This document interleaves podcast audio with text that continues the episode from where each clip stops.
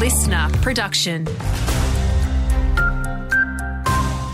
Hey there, it's Andrew Shaw with your local news briefing. New nationwide concussion protocols are set to have an impact on local sports competitions. The AIS revealed yesterday it was recommending a mandatory three week stand down policy for any player who suffers a head knock and would not be allowed to return to training for two weeks. Victorian Nationals MP Dr. Anne Webster has welcomed the new guidelines, but has told the Herald Sun that the change could result in local clubs being unable to field a full team.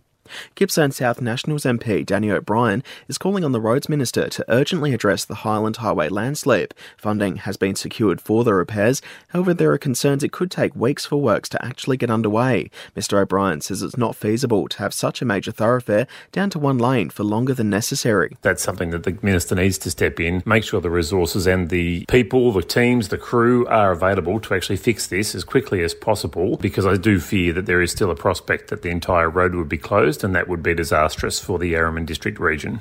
RoadSafe Goulburn Valley is hosting its AGM in Shepparton today, with the road toll and road conditions reportedly among the items to be discussed. It comes as the Road Fatality Review Panel slightly revises down last year's official road toll to 295, following meetings of medical, forensic, and road experts. Briefly, the four victims of last week's Phillip Island drowning tragedy have been farewelled at a funeral service, and a chance for dairy farmers across the regions to hear a bit more about new infrastructure and practices when it comes to farm systems. The Raising the Roof 2024 event will help farmers make informed decisions before investing heavily into that new infrastructure.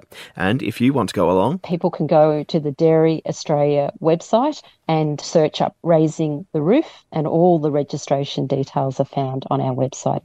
Tickets are on sale now and they're limited. Jump in as soon as you can because we don't want you to miss out. That's Karen Romano from Dairy Australia.